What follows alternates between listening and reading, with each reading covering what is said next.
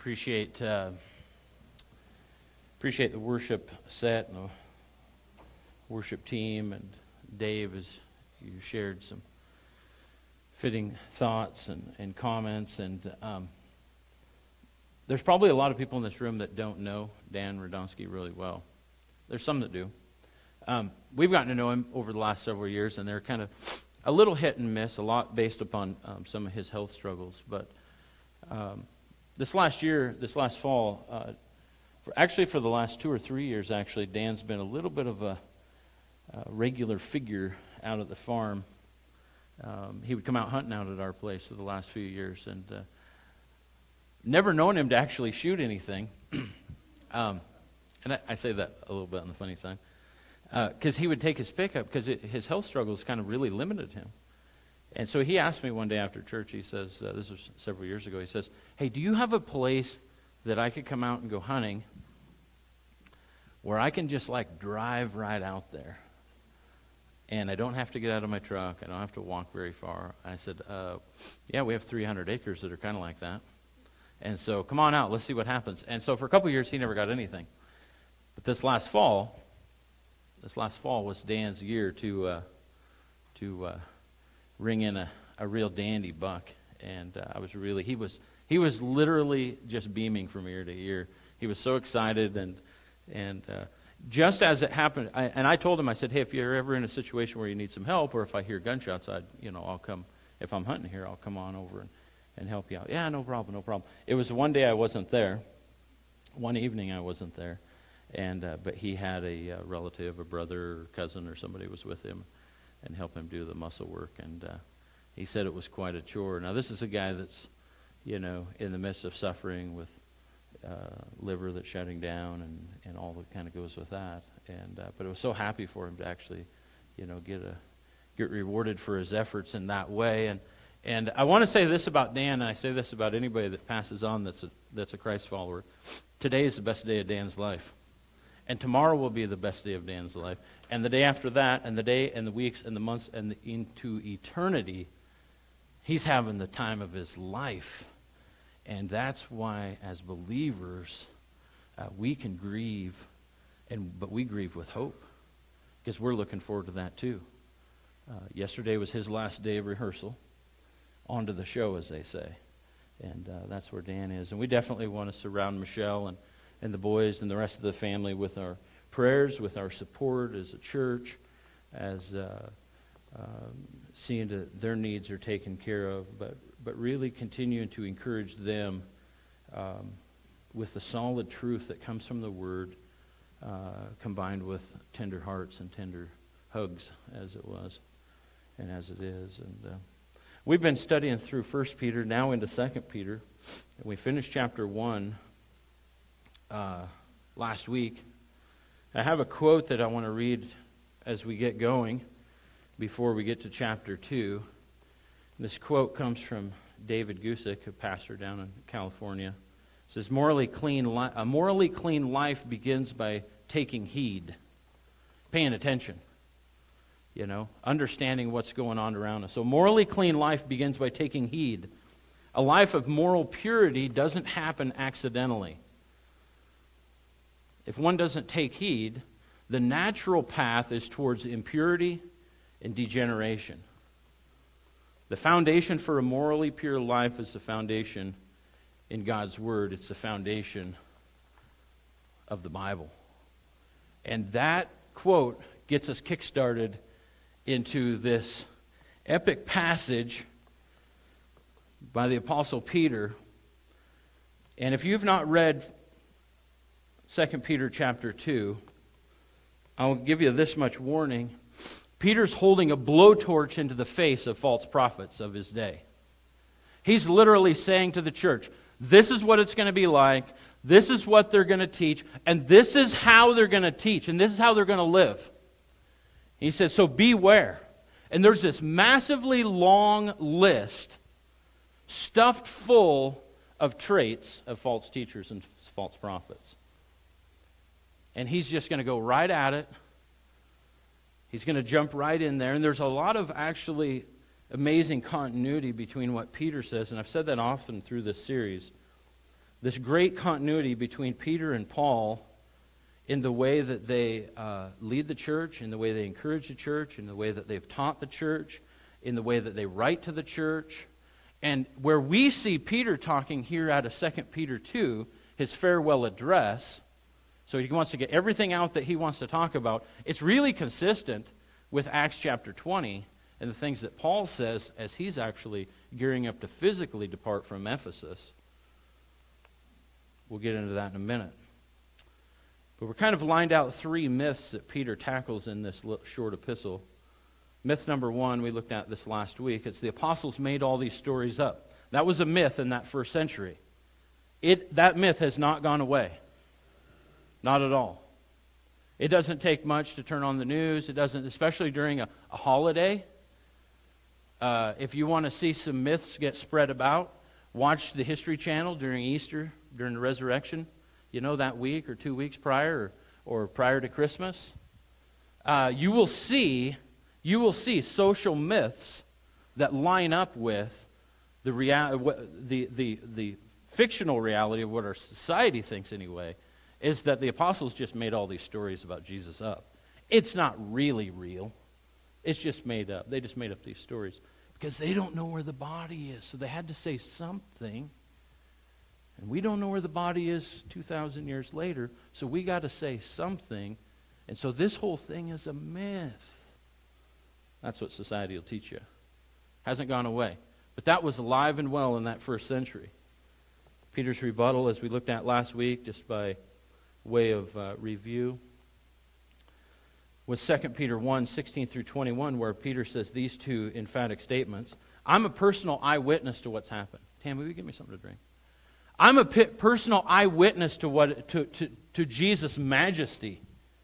I've seen the miracles. I've seen the, oh, and in a glass jar with ice and lemon. She's got it going on. Peter says, I'm an eyewitness testimony to how awesome Jesus is and to who he really is. He's the King of Kings. He's the third member of the, or the second member of the Godhead. He's the Son, the Father, Son, the Holy Spirit. That's who Jesus is. He saw his glory on the mountain that he talks about here in chapter 1. He saw him transfigured into who he really is. And he also talks about, towards the end of chapter 1, Peter talks about the fact that this is all a uh, consistent with Old Testament prophetic passages that were confirmed by Jesus. It all fits together. So Peter's really saying, hey, hey, you think this is a myth? Put the jigsaw puzzle together. Jesus is the only one that perfectly put all of these prophetic pieces together that were written by dozens of guys over, uh, uh, over you know, hundreds, thousands of years. He's the only one that has fulfilled those completely and without fail. Other people have claimed to do that, but Peter's saying, in essence, and my summary, is, is that he's the only one that's really accomplished it. So there's two aspects to that debunking that myth number one. This week we're going to jump into myth number two, and that myth is all about chapter two, and it's this idea that God's not really going to punish the wicked, and he's not really going to deliver the righteous. That was the myth that was going around in the first century. Surprisingly enough, it shouldn't catch us by surprise. That's still a myth today. That God's not really going to deal with the wicked. If God was really going to deal with the wicked, you know, why didn't he take care of this person? Why didn't he deal with, why, why didn't he stop Hitler sooner? If God was really going to deal with the, with the wicked, why, why did he not, why didn't he, didn't he stop Stalin a little sooner so so many people wouldn't have to die.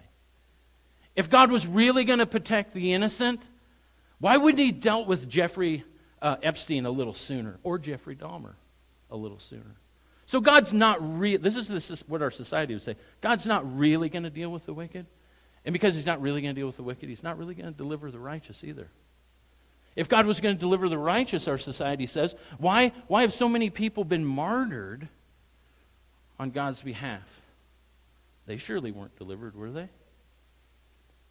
I think if we could pick one out of our mind, like Jim Elliot, and talk to Jim Elliot for just a few minutes and ask him uh, one question Jim, are you delivered today? He would say, Absolutely. I'm having the best day of my life. And tomorrow's going to be better. Right? So, this is a myth that was going around. It's a myth that's still alive and well. All three of these myths, we'll get into the third one next week.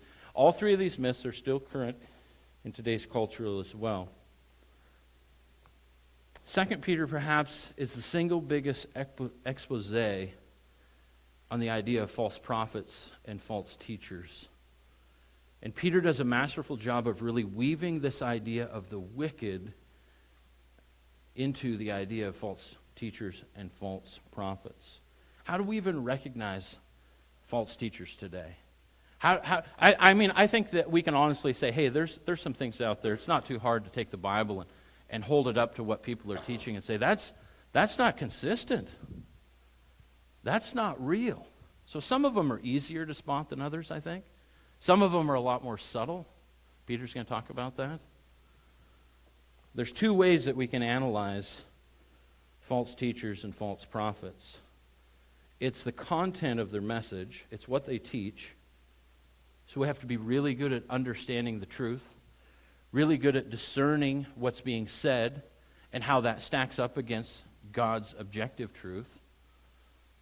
So it's the content of their message, and it's also their character.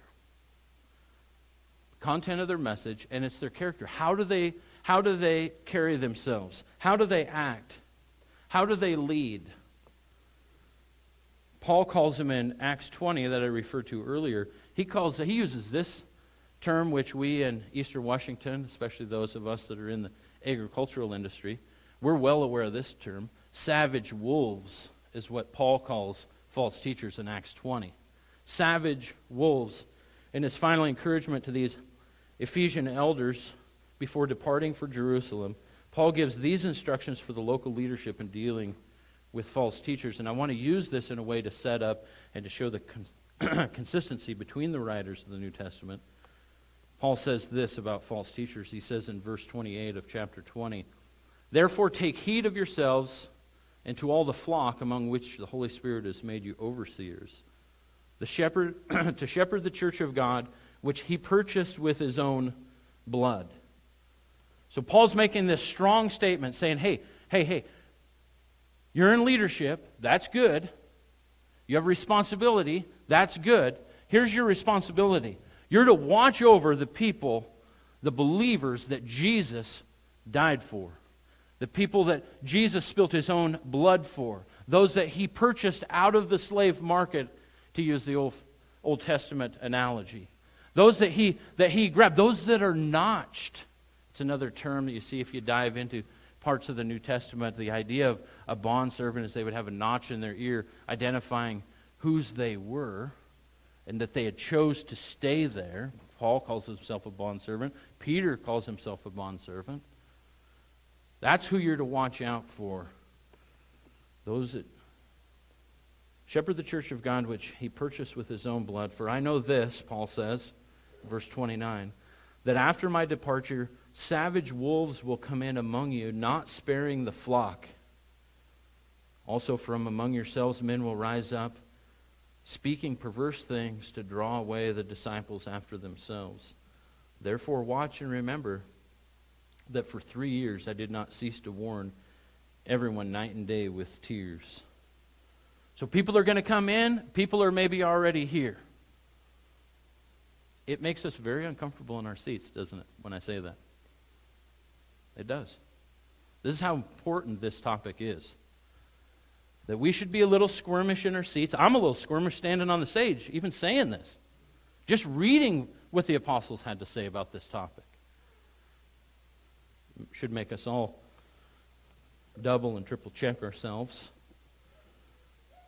Paul says this take heed, take heed, pay attention, to be cautious about, apply oneself to, adhere to, to attend to, to beware, to be given to, to have regard for. That's the idea of taking heed. That this is important. This is super, this is top shelf important in the church.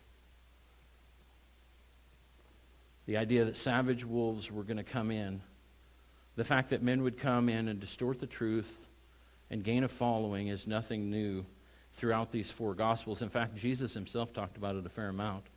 John 10 12, Jesus is teaching in parables, and he's teaching about the false teachers that would be like wolves and will scatter the herd. Matthew 7 15, Jesus talks about false prophets who come in sheep's clothing. In other words, they're going to come in disguise. They're going to look just like everybody else. They're going to sound just like everybody else. They're going to eat just like everybody else. They're going to mill around just like everybody else. But the reality is, is that they're wolves and they have a different agenda for the church. So Jesus says, hey, heads up, guys. This is going to happen. They're going to come in sheep's clothing. And he calls them there, but are ravening wolves. Then Matthew 10 16 and Luke 10 3 are kind of parallel passages where Jesus is sending out his disciples, knowing, and he says these terms I'm sending you out. I'm sending you out as sheep amongst the wolves. So he's saying, hey, you have a responsibility to be in the culture, understanding who you are in me, that you're part of my herd, you're part of my flock, you're my people, but you're going to be out there with all those that have sharp teeth, with all those that want to do you in. It's not a call to, to seclude ourselves in that way socially. It's just a call to understand hey, you're going to be out there in a culture that does not like you. You're going to be out there in a culture that is ran by a force that wants to devour you up, wants to devour up you, your wife, your husband, your marriage, your kids, everybody and everything that you stand for or stand by, our culture wants to devour and conform to their own image and to their own ideas. Even here in Acts 20, we see this combination of message and character. Because in verse 30, Paul talks about speaking, they're going to speak perverse things to draw away the disciples after themselves. Their goal is to, to say just enough that's just enough different, that sounds just good enough to siphon people off to themselves. That's their goal. That's the goal of a false teacher. Pull them to themselves for whatever reason. Motives are an interesting thing. What, what propels a person to do something is a very, very interesting thing. Um, see if I can remember all these words.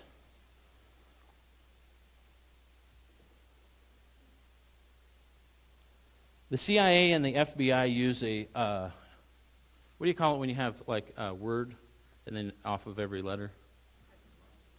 Acrostic, acronym. They use this term, it's, it's MICE, M I C E. And what these are is they're, they're four basic categories of what motivates people to do something, anything. They use them to discover who the criminals are. They use them to motivate people to do, like the CIA uses them to motivate people to do their work. Uh, but M stands for, oh boy, I had them all in my mind. I'll think about it. Oh, yeah, here we go. It's instant recall. I got a fast processor this morning. M stands for money. There we go. I'm getting the, I'm getting the lip read over here. M stands for money. Money motivates people, right? Who's motivated by money? Like, there's only like five hands that. Sh- here's, here's one that's really, really, really motivated by. You can put your hands down. But while I'm thinking about this, I'm really impressed that somebody stood up to have bacon at the if tables, and that was you. I was really impressed with that. Don't think I didn't forget that or didn't hear it just because I had my headphones in. Money is a motivator. Ideology is a motivator.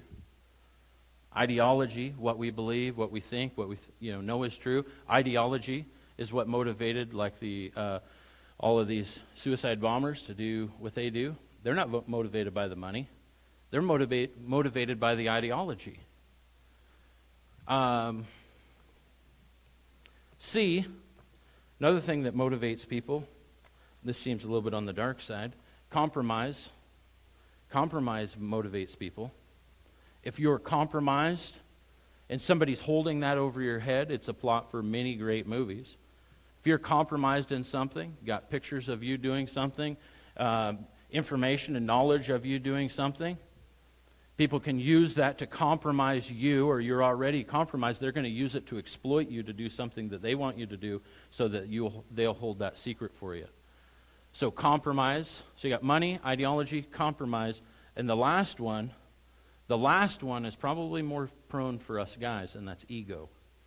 Ego is a, a massive motivator. Because if I can appeal to your ego, if I can appeal to and, and, and pump something up that builds up something in you and, and reaches down and hits a nerve and plays these heavy notes on your ego, especially the guys, especially us men, seem we're a little more prone to this, then, then as longer you listen to me, the more I can motivate you in a direction that I want you to go. So people are motivated by all sorts of things. This is a, just a dynamic of human nature more than anything else. It's something that, like I said, the CIA and the, and the FBI use to, to do what they have to do. But the reality is, is that some of these same dynamics you're going to see in play as we go through 2 Peter. I mentioned earlier, we'll get to myth number three next week. Let's turn to 2 Peter chapter 2 and look at how God works to deal with those who would distort the truth while bringing deliverance to those that are just. 2 Peter chapter 2, verse 1. We're going to try to get through the whole. I'm going to have to talk really, really fast. You guys, while I'm reading, you pray that I start talking as fast as Katie Weithman, and this sermon will be over in about 30 minutes. All right, here we go. 2 Peter 2, verse 1. And I want to set it up just with this sentence. Peter has just been talking about the authenticity of the Old Testament prophecies and validating the Old Testament prophets. So that's a little bit of contrast as he turns his idea a different direction here, and he says, But there were also false prophets among the people, even as there will be false teachers among you, who will secretly bring in destructive heresies, even denying the Lord who bought them, and bring them on and bring them on themselves swift destruction. And many will follow their destructive ways, because of whom the way of truth will be blasphemed. Notice that Peter starts right off by identifying the false teacher's method his method of operation. Their method of operation is secretly. Secretly is how they operate. That's the word he uses. Uh, I don't know anybody that's ever, I've gone to church pretty much my whole life. I don't know of a single time in the thousands of services that I've been a part of, and the concerts and the conferences and everything else. I can't think of a single time. Dennis, can you think of a single time when anybody walked through the the doors of the church and said, Hey, I'm a false prophet, I'm a false teacher, and I'm here to enlighten you guys to the truth. Has that ever happened? You ever heard anybody say that? No. Because that's not how they happen. That's not how, that's not how they work. That's not how they function. No, Peter says they're going to come in secretly. They're going to they're going to slide in, have a seat, and like I said, this sermon's going to make us squirm in our chairs a little bit. So get used to that. Uh, if you need to get up and walk around like I do, um, that's probably fine, I guess. They're going to come in secretly and they're going to bring in destructive heresies. They're going to bring in destructive heresies. False teachers and false prophets don't just waltz in and say, Here I am. Rather, their methods are smooth and subtle. But what's the content of their message? What's the content of their message? two ways to discern false teaching is this is what do they say about Jesus? What are they teaching about our Lord? What are they communicating? What's the, what's the whole and what are the pieces of what they're saying about who Jesus is? And is it consistent with what the word says? Is it primarily is it consistent with what Jesus says about himself? Because if they're bringing in something that, that is different than what Jesus says about himself, we're really, it really, really, really boils down to two, two possibilities. Either Jesus was a liar or they're a liar.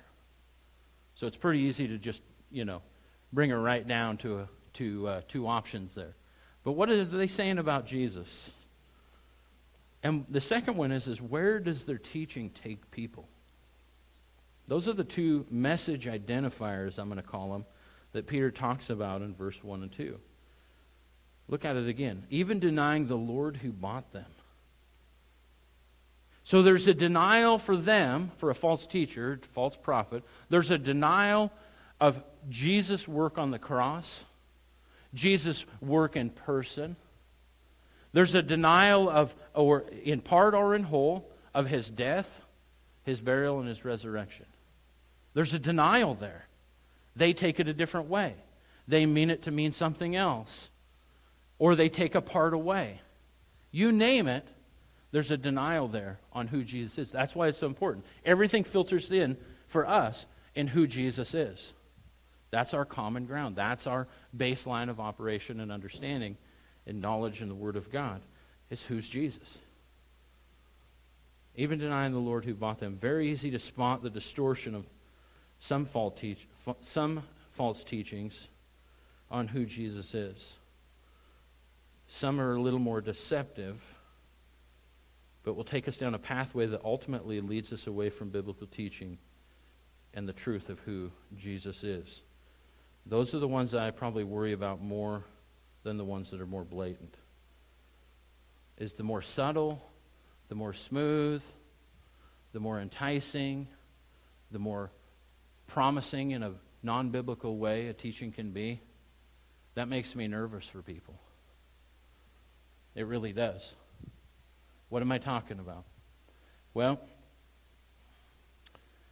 you can flip on the Christian channels on any satellite and see all kinds of promises that are made to people. I'm not saying every Christian show or pastor on there is bad, but you really got to listen to that content. You got to really listen and discern what are they saying and what are they promoting. And if it's an idea that you're that God expects your life to be awesome, great, wonderful, pain-free, debt-free, uh, not that we shouldn't be debt-free, we should work towards that, but that somehow you're not in, in God's will if you're, you know, uh, not rich and wealthy, all of that type of stuff they call the prosperity gospel. You know, that if you're sick, that if you've got injury, that if you've got, you know, pain in your life that, that, that's chronic or something, that somehow you're not in God's will and you need to do thus and so. Or if they're peddling some sort of information and the, uh, the, the real package comes when, you know, you donate $99.99 or, you know, three installments or whatever the case is, I get really leery. Where are they coming from? What's their motivation? If they're not willing to share the gospel for free, should we be listening for free? That's a lot of times where my mind goes. There's a lot of stuff that's out there that is very, very subtle that will suck you in and give you a false promise, like avoiding persecution, which Jesus obviously says, and Paul and Peter and the other writers in the gospel blatantly say you will be persecuted if you're a Christ follower. But if somebody's out there trying to promote the gospel that says that you're, you're to avoid any pain and suffering for Jesus' name, you're to avoid any trouble or tribulation, it can be really smooth and inviting. And I think in part of us, we can all say we kind of wish that that was true. But the reality is, is that we know it's not true. Regardless, Peter says that many will follow Many will follow. Many is the word that he uses in verse 2. Many will follow their destructive ways, because of whom the way of truth will be blasphemed. Many will follow, and it will turn people eventually away from the truth. It will turn people away, and this is the danger for us even today that somehow we get sucked into something that leads us so far away from the truth, and we believe that thing out there that's so far from the truth of God's Word that then we look back, or potentially could look back and say, Huh, Christianity, are you kidding me? and we blaspheme the truth, and we get to a point where we deny that what God says in His Word is true. That's where these teachings go. That's where these false teachers, these false prophets, end up leading people. Let's keep moving on. Peter goes on to debunk this myth number two that God won't punish the wicked or deliver the righteous. And he says in verse 3, he says it very plainly by covetousness, they will exploit you with deceptive words. By their own covetousness, in other words, they're coveting something from you. They're coveting a following, they're coveting your money, they're coveting your attention, they're coveting your time, your treasure, whatever it is. They're, they're either going to work at you with that mentality, that method, that motive, or they're going to appeal to your sense of coveting, your temptation to covet, and they'll put things out there that you run after on their behalf. That's how they work. So, by covetousness, they will exploit you with deceptive words. For a long time, their judgment has not been idle, and their destruction does not slumber. God's going to deal with them in His own time. He gives us three Old Testament examples of God dealing with this false narrative, these false teachers. Verse 4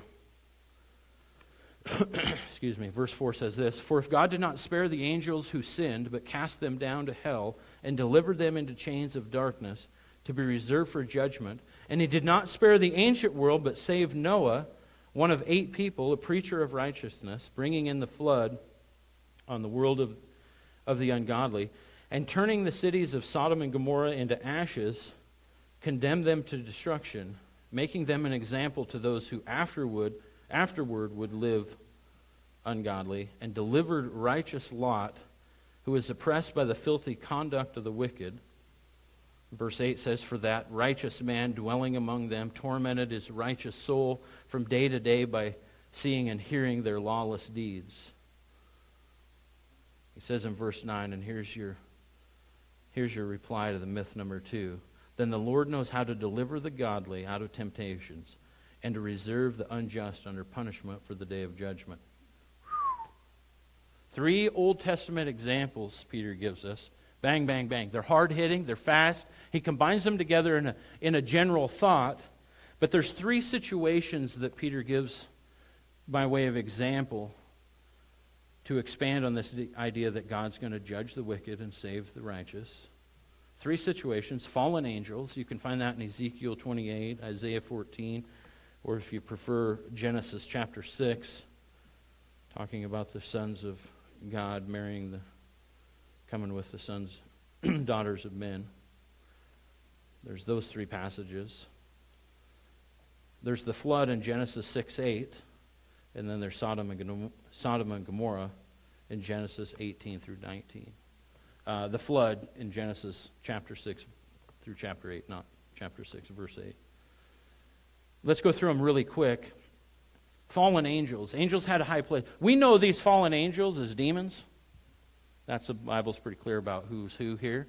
But they had a high place. They were created in a high place with a high calling and a high purpose, right? Uh, the flood. Everybody during Noah's time, everyone was wicked before the flood. Everybody except for Noah and his family. No exceptions. The whole world was wicked. Everybody. Like, so you could do the math. I don't even know if we how many people that was at that point in time. It doesn't really matter because the percentages were right up just shy of 100%. Everybody was wicked. And then Sodom and Gomorrah. Um, it's interesting because Sodom and Gomorrah is on a, a very large plain. Um, and everyone really, there was a sense of prosperity there. There was a sense that they were uh, doing well if you want to call it, financially in that day. Um, they had a lot going on for them. And, uh, and the ground was very productive. The three lessons for us is this, is that when it comes to angels, what God's saying is no one's too high to be judged. Nobody's too high to be judged. If the angels can be judged because they rebel against God, and they were created for that high and holy purpose of worshiping Him, of being His agents on, in and around, in the spiritual realm, in and around uh, humanity. And if they rebelled, it's a great sign for us that nobody's too high to be judged. The second one is, is no one is judged on a curve. That's the idea with the flood. Uh, God didn't say, well, you know, we'll just, we'll just kind of flex this thing a little bit because there, there are eight. No. He rescued the eight and he judged all the rest. So it's a real strong definition, a real strong line when it comes to judgment for wickedness. When he says, hey, I'm going to judge those that are ungodly and I'm going to rescue or deliver those that are righteous, those that are following me, those that live according to my word and my commandments. So no one gets judged on a curve. God doesn't compare men to men, He compares men to His own standard. The third one, Sodom and Gomorrah, is that nobody's too prosperous to avoid judgment. There's a little picture there in that regard. And the Bible doesn't say a lot about the prosperity of Sodom and Gomorrah, but the reality was is that it, it was a kind of a special place, not because of the wickedness, but for other reasons. Nobody's too prosperous. Nobody's has, you know, such a great setup. Nobody has such a great city. Nobody has such a great community. They can't be so prosperous in that way that God says, well, we'll just leave them alone. They can just keep doing what they want to do. No, I read through that this morning, about 5 this morning. Uh, it was an ugly time for that city. The wickedness was horrendous. And God said, I'm going to call it. I'm done with it. But there was a rescue there for Lot. There was a contrast there that God delivered those that were righteous, those that had or have a righteous, or a, put it this way, the deliverance comes for those who have a right relationship with God. That's the idea of the word righteous. That you have a right relationship, that I have a right relationship with God. The angels that chose not to fall away still have a right relationship with, with God. Noah and his family, who stayed true to God's word, despite cultural pressures, despite the mocking and the, the comments, despite all of the, the pushback that he endured for all the time he was building the ark, he stayed true to God's word. And Lot, though he's tormented as, and oppressed as he was, it's interesting that Peter says, and God delivered righteous Lot. It's kind of hard to put together in a sentence, but Peter does. He says, hey, hey, this guy, this guy, he, he walked a really tough, tough, tough road for his day. And Peter calls him righteous Lot. In other words, he had a right relationship with God. All were delivered. Verse 9 goes on to say, And then the Lord knows how to deliver the godly out of temptations and to reserve the unjust under punishment for the day of judgment. Peter's message is kind of summarized this way If wickedness was accounted for in the past, it will be in the present and the future also. So the minute that we think that maybe things are getting a little out of control, we just need to be patient let God do what only God can do.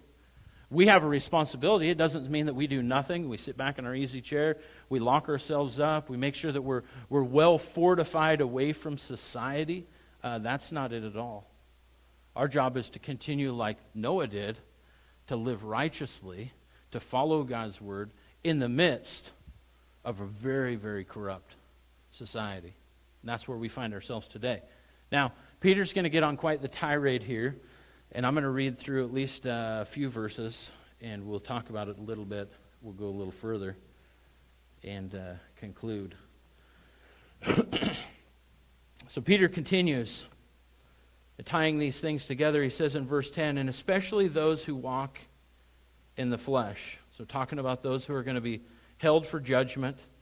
He's saying, especially especially.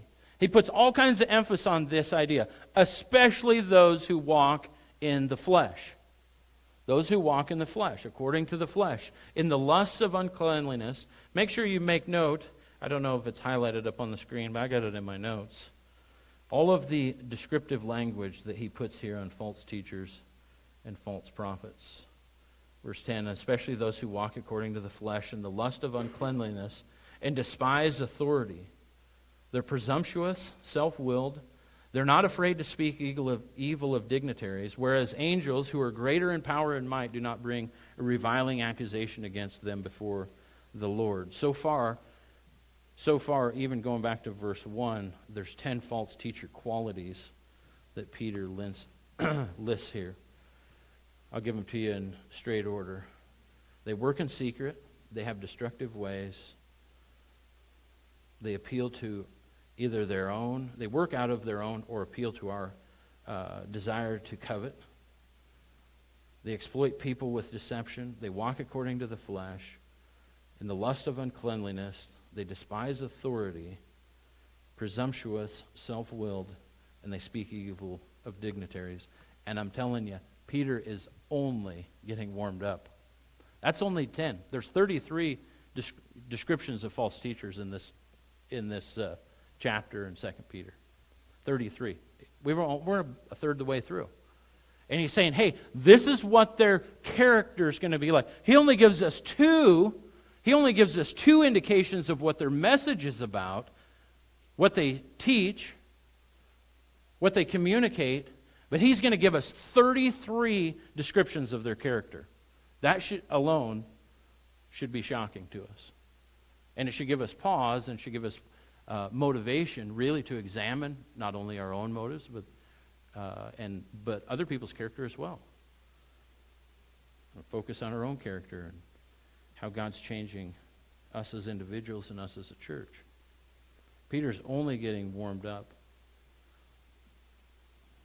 Earl Nash used to say that, um, talking about despising the authority, he used to say, tell me, he said, Mark, he says, our culture has gotten to the point where those in authority are now the whipping post of the rebellious. And I think it's a pretty solid, straightforward explanation of how our culture operates.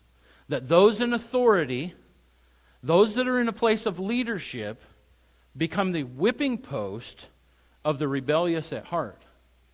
How does this play out in our culture? How does this play out in our society?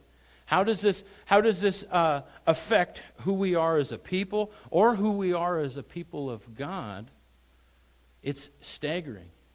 You know, one of the things that I notice, and I know David mentioned these kids sitting up front and, and all these kids that have got their eyes glued up here. You know what their temptation is in the current culture? That wasn't this way when I was your guys' age. There's a temptation for kids these days to never rise up into a place of leadership because they don't want to be mocked by their peers. That wasn't that way when I was your age, Emmett. It was something to be attained to. That if you were the best on the team, that if you worked hard, that if you that if you, you know, dedicated yourself, that there was some there was some good and wholesome recognition to being good at what you were what you were working on. And it didn't matter what it was. It didn't matter if it's, you know, memorizing verses. It didn't matter if it's being on the swim team. It didn't matter if it's playing baseball. It didn't matter if it was you just had a real good, solid uh, reputation for being a good worker and people wanted to hire you. But now, in our culture, your kids or your grandkids do not want to be people that will rise up and say, hey, I'm willing to lead. They don't want to do it because they don't want to get shamed from behind. This is what's going on. And I see it every day. I see it every day in our culture. I see it every time when we start football season. And there's always a few. There will be a few but it's hard to get kids to step up and take responsibility because they don't want to get knifed in the back. They don't want to be the whipping post for their generation. Because this is what's normal in our society. So they despise authority, is the way that Peter says it. And let me tell you, there's not a one of us sitting in this room that likes to be despised. I will guarantee that for sure. I think we have to get past that. I think that we have to move beyond that. I think that you guys are doing a tremendous job teaching your kids to press forward through that barrier and say, no, we're taking a stand right here and right now. Like Joshua said, as for me and my house, we're going to what? We're going to serve. Raise your voices. As for me and my house, we're what? We're going to serve the Lord. And so we're taking a stand. We're taking a stand for our family. And we're going to stand solid. And we're not going to stand in our own power. We're going to stand in the power of the Holy Spirit and we're going to say, no, this is my dominion.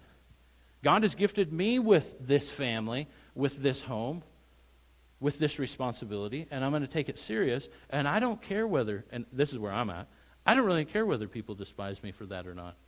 Because my identity is not propped up by what they think or how they would respond or whatever stupid thing that you want to put on social media. My identity is propped up in Jesus Christ. This is why the message of the gospel is so central and so important, and sometimes really hard to, to sift through where people are at. But the sifting has to happen. The despised authority. I just want to pull that one out of that list of 10. Somehow it's uh, front and center on my mind. Let's move on. Verse 12. I got to move really quick. I'm really going to have to talk fast like Katie does. All right. No, I'm not kidding. That's one of the things I really appreciate about Katie. First time I met Katie Weithman, I thought I was at an auction. Where, remember that? We are sitting having dinner at a Mexican restaurant, and she's just, and I thought, I leaned over and I told Tammy, I said, I finally found somebody that can talk faster than my own sisters. It's Katie Weithman. I can't even understand what she's saying, but she's having a great time. I love that story. Verse 12. Back to the false teachers, false prophets. But these, Peter says, but these, like natural brute beasts made to be caught and destroyed. Oof. He's starting to swing the splitting maul here. These, like natural brute beasts made to be caught and destroyed, speak evil of things they do not understand, and will utterly perish in their own corruption and will receive the wages of unrighteousness as those who count it pleasure to carouse in the daytime. Their spots and blemishes, carousing in their own deceptions while they feast with you, having eyes full of adultery, and that cannot cease from sin, enticing unstable souls. They have a heart trained in covetous practices and are accursed children. They have forsaken the right way and have gone astray, following the way of Balaam, the son of Beor, who loved the wages of unrighteousness but he was rebuked for his iniquity. A dumb donkey speaking with a man's voice restrained the madness of the prophet.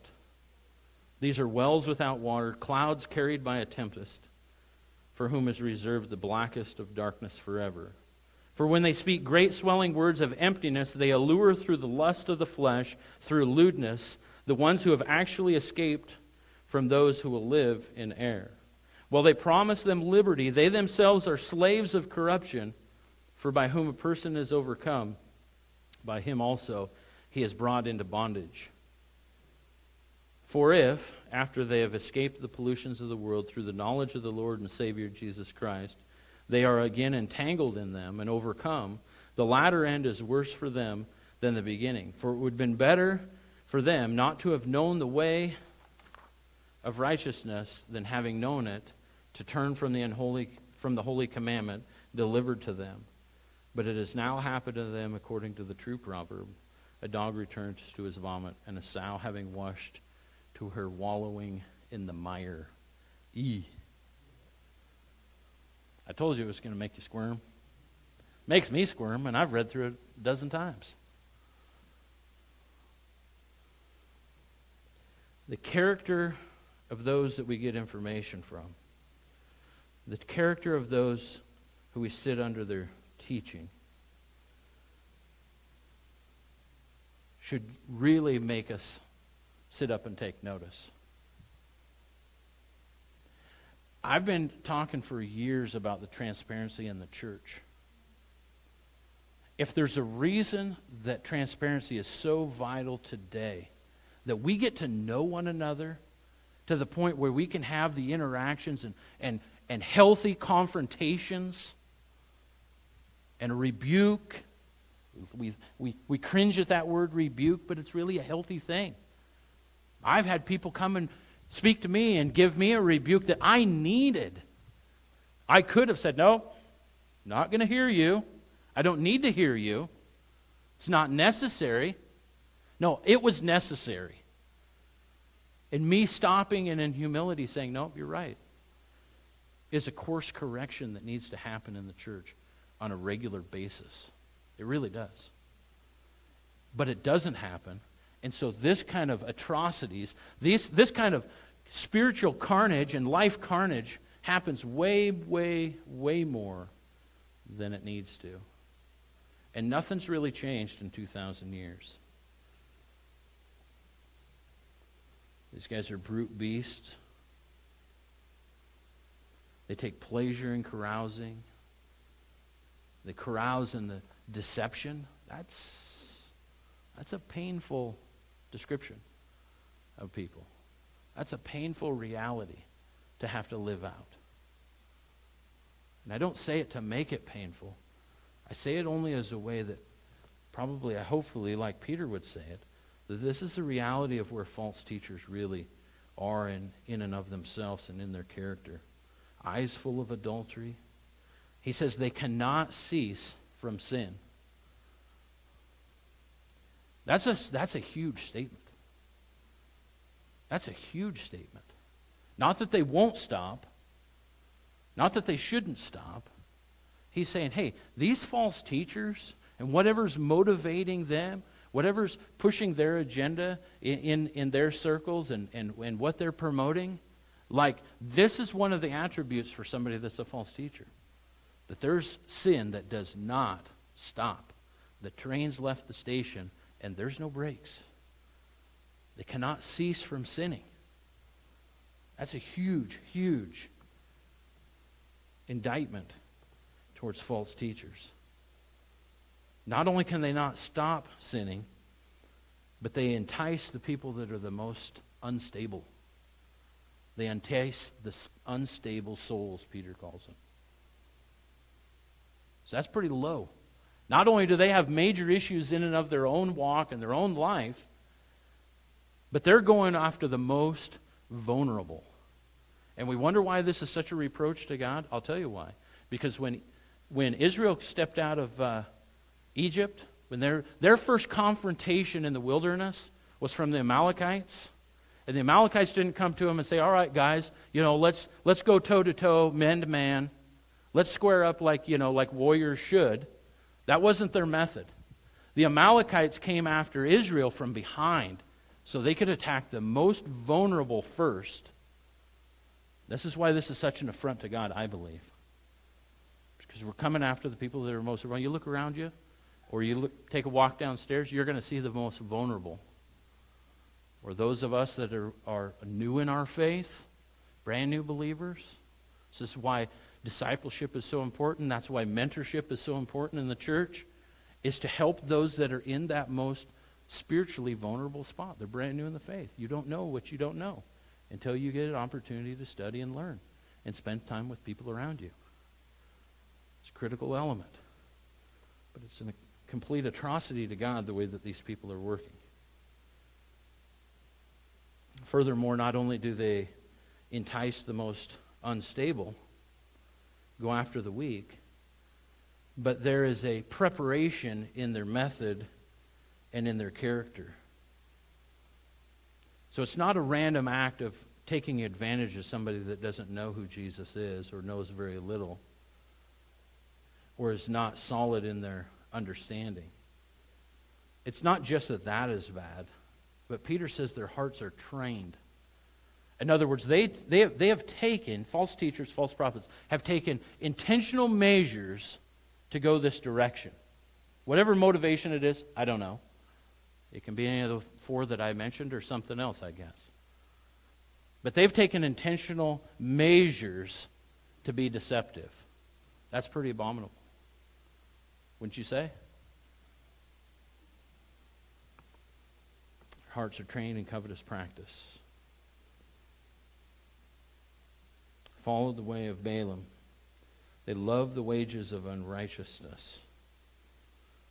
Peter goes on to say they're wells without water. You know what the problem is with a well without water? There's actually kind of two aspects to it that are um, pretty dangerous. One, one, there's nothing refreshing about a well with no water.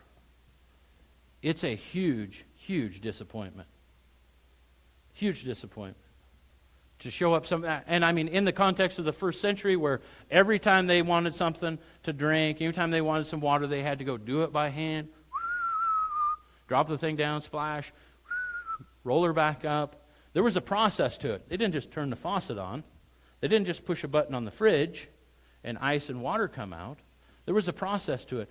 You walk five miles to go get a glass of water and you show up at a well where there's no water, you're going to be frustrated.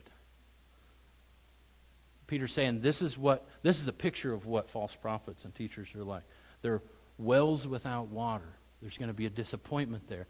The other thing is, is there's a danger there because a well without water is nothing more than a deep hole in the ground that you can't get back out of. So he kind of gives them this dual look at what these false teachers, false prophets are like. Wells without water, clouds carried by a tempest, the thought of maybe some soothing rain, but nothing really there. They speak great swelling words of emptiness. They allure through the lust of the flesh. They work through lewdness. They promise liberty. This one is huge. This is where I think that we have to be so careful in our culture to keep our eyes focused on Christ. There's a promise of liberty, but are themselves slaves to corruption. That plays out in a lot of ways in our culture today. You know exa- you can turn on C-SPAN and know exactly what's going on in Washington D.C. as it's happening. And you can sit there and you can listen to promises of liberty. Promises of liberty.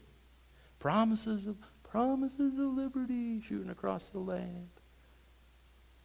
And the same people that are getting up there and puffing up their chest and giving all of this hope and, and, and agenda for the people are the same people that they themselves are corrupt. So we have to know there's a big we've got some great ideas floating around about how we need to know the people that are representing us. We have to be involved with them so we have an idea of who they are, what they really stand for, what what is on their agenda that's really important that, that clicks or meshes with us or doesn't so we can speak into it, maybe change their mind a little bit. But if we just sit back and just have a hope and a prayer that whatever that guy at the microphone is saying is somehow going to make you more liberated or me more liberated, when in reality, they struggle with all the same stuff, it's a massive disappointment. It's a massive disappointment. And I'm not talking just about politics. I'm talking about the reality that there's people out there that, that uh, preach a gospel that is not a true gospel and they're peddling a false liberty that's not the true liberty that's found in Jesus Christ. We have to have our spiritual antennas tuned in and know the truth because it's the truth that will set us free from this type of false liberty. Can turn from it, walk away. No thanks.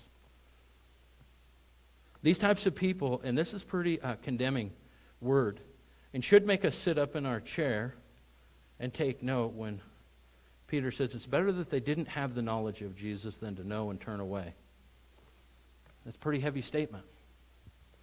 That's a, that's a pretty condemning, solid statement about somebody that has been taught the truth and has turned from the truth. Peter's saying, hey, it's, it's, it's better that he didn't know. It's like Jesus talking about Judas. It'd probably been better if he wasn't born. That's a heavy statement. But the reality is, is that's how much damage, that's how serious, that's an emphatic statement by Peter to say, this is how serious this is. That it's better off that they just didn't know about Jesus than to, you know, learn and have some level of knowledge and then intentionally create a, some sort of system or method or message to lead people away. We need to know these things. We need to understand these things so we can apply these truths and take these warnings to heart. Uh, can somebody run down and grab the kids for Sunday school from Children's Church? Can I get anybody, Kirby? Will you do that for me, please? Thank you. Two observations as we close out here two observations, and not the two observations that Peter makes out of the true Proverbs of the dog returning to vomit, the clean sow back to the mud. Uh, no, here's a here's an observation that I had actually. Is this is Peter's one last chance to speak to the church about real dangers that they're going to face. Remember last week when I said if, if you had just a short period of time to say the last things that you would want to say, what, what would those be? And how would you frame those statements? How would you, how would you put it together to say the most important things possible to the people that you want to talk to? Well, Peter's kind of in that spot. He's, he's in that spot. He's knowing his time's going to come to an end, chapter 1 tells us. And so he really wants to talk about the real dangers that the church would face. And Peter's message is really kind of on par with Old Testament prophets and is conveyed through the power and the inspiration of the Holy Spirit. Right? In other words, he's, he's laying it out there just like an Old Testament prophet. Here's what's wrong. Here's what the problem is. You didn't repent. You got off into false teaching. You're into idol worship. You know, you're following other gods. You've committed spiritual adultery to God.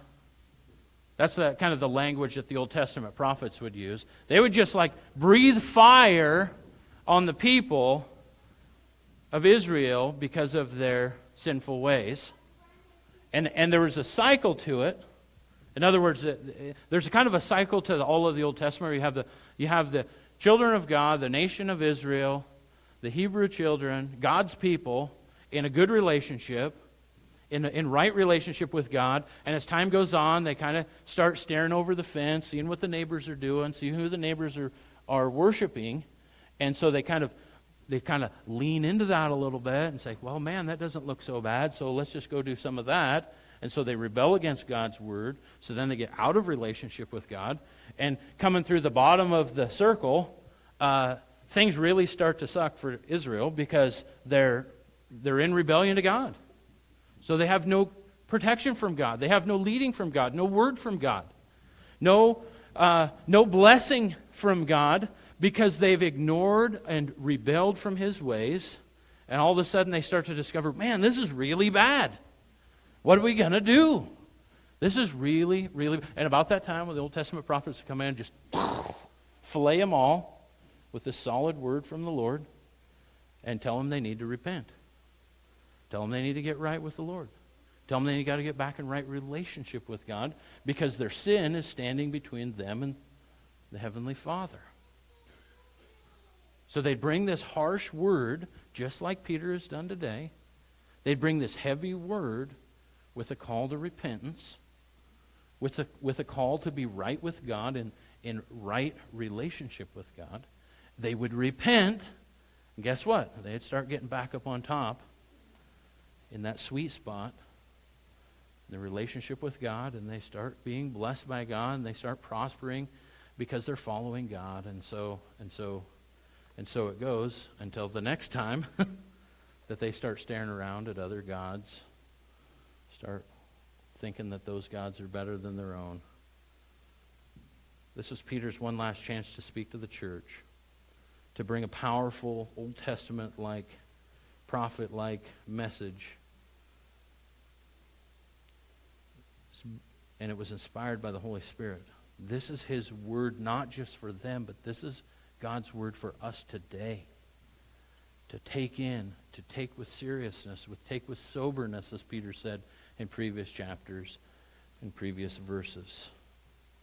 And if there's any way to summarize the character of false prophets, it's exactly the opposite of how we should be operating today as Christ followers because false prophets, false te- teachers put the flesh over the faith. Put flesh, their flesh up as the thing. So the flesh is greater than faith. I'm talking specifically faith in God, faith that the Bible tells us to, to live by. They put that flesh up there. If you look at this list if you look at this list, it's all an appeal to the flesh. No, we are to live as Christ followers. We're to live by faith over flesh, faith in Jesus over the motivations of the world. I'll close with this verse. The worship team will come on up. 1 John 2 15 through 17. The Apostle John tells us this. He says, Do not love the world or the things in the world. If anyone loves the world, which is exactly what these false teachers were all about. It's exactly what they were motivated by worldly methods. If anyone loves the world, the love of the Father is not in him. there's a description of a false prophet, false teacher, false believer. For if all that is in the world, the lust of the flesh, the lust of the eyes, and the pride of life, is not of the Father, but it's of the world. And the world is passing away, and the lust of it. But he who does the will of God abides forever. There's our hope. There's our promise. There's the rock that we stand on.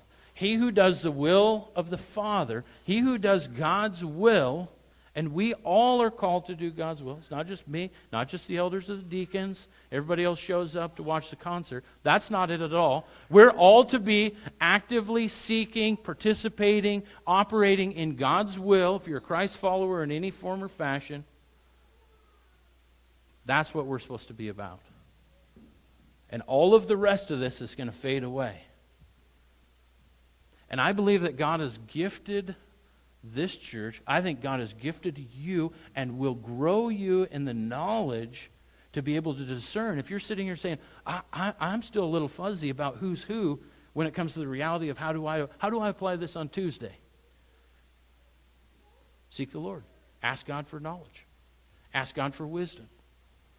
Ask God to bring these, these verses or these character qualities or this false message to your mind this week when you're not sure and get used to operating in truth so that when the air comes, when the false teachers come, when the false prophets show up in our society, that they just stand out. It's, it's unmistakable who they are. And we don't have to, like, you know, kind of dabble in it to see that it's wrong. We can know that it's wrong because we know the truth, not because we have to live through the carnage. That's my encouragement as we close today. I'll go ahead and pray now, and we'll uh, close with a worship song. Father, we just uh, thank you for your word, even as tough as it is sometimes. That you have hope at the and a light at the end of the tunnel for your people. That you love us so much that you give us these heavy, heavy passages 33 character traits of what somebody who does not love you or know you looks like. And it's heavy, God. We, we, uh, we understand that. We get it. But we actually, it's because you love us that you tell us these things. Because you don't want us to depart. You don't want us to slip and fall. You don't want us to fade away. You don't want us to believe something that's not your truth. And so we're so appreciative of the fact that you love us, you care for us, that you warn us, that you guide us and direct us even through difficult examples. And so we're so glad, Father, that in you we can be that uh, part of that body that is being delivered from these lusts and things of the world lust of the flesh and the lust of the eyes and the pride of life. That you deliver your people from that. That we don't have to struggle with that. That we don't have to uh, uh, always con- uh, be consumed by that or succumb to that pressure. No, in our identity in you, Father, we're, we're grateful that we can live fresh and true in true liberty with our brand new identity found in Jesus Christ. So thank you. We praise you, Father. Go with each one today. We'll close with a song. We praise you today, Father, in Jesus' name. Would you stand with us?